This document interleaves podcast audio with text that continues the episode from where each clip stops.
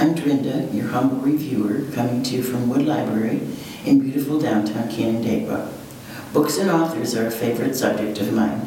My mom told me I learned to read at the age of four, taught by elderly, childless neighbors who spent time with me. I went to a K-1 all-day school at the age of five, and as they say, the rest is history. There were always books around our house. My father belonged to the Doubleday Book of the Month Club, and I to the Juvenile Doubleday Book of the Month Club. I have a bachelor's degree from RIT, a master's in library science from UB, and my teaching certification from Nazareth. I retired in 2009 from the primary school and started at Wood Library that same year. I've worked in two public libraries, one college library, and lastly, the K-2 library at the primary school. I'd like to start by telling you one philosophy of reading books that I subscribe to. There's a librarian named Nancy Pearl who lives in Seattle. She was responsible for the movement of one city, one book, or as it became known, what if all of Seattle or Buffalo or Rochester read the same book? In Seattle and Buffalo, this is managed by their main university, in Rochester, it is managed by Writers and Books on University Avenue. In essence, the entity chooses one book to be featured each year.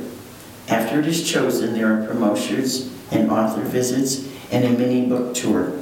Authors have in the past come to Wood Library and Canandaigua Academy, although not since the start of the pandemic. The 2022 book was Hell of a Book by Jason Mott, which I did not finish.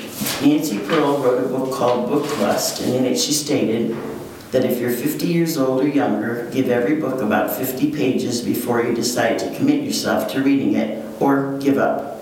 Are you over 50? Subtract your age from 100 and use that as your guide. I'm definitely over 50, but I gave Mott's book 104 pages before I returned it to the library and moved on to the next book on my nightstand. You should never feel compelled to finish every book you start, given the huge number of new releases published each and every year. I added a shelf in my Goodreads app called DNF, or Did Not Finish. I put down a book when I find I really don't care what happens to the characters. Sometimes, if I'm slightly interested, I read the last chapter. If you like what you're hearing about Nancy Pearl, you can go to Amazon and for $13 purchase a Nancy Pearl action figure honest. I had one that gave my grandsons great glee to give me one year for Christmas. She had short dark hair, sensible shoes, and a navy skirt and jacket.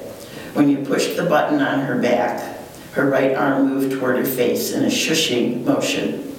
Definitely not the Star Wars action figures those boys were used to. Since being asked to host this podcast, I have come across two quotes that speak to me. Here they are in no special order. Books are no substitute for living, but they can add immeasurably to its richness. The second is from Kate Morton's new book, Homecoming. Being able to visualize from words, the protagonist said, this was the magic of books, the curious alchemy that allowed a human mind to turn black ink on white pages into a whole other world. There is no one correct way of reading, I have friends and family members who subscribe to Audible, use an e-reader, or listen to a CD audiobook. I personally prefer a hardcover book I can prop on my kitchen table so I can read while eating breakfast or lunch. Thanks for listening. If invited back, I have plans to talk about authors, series, fiction, nonfiction, and more. Meantime, keep reading.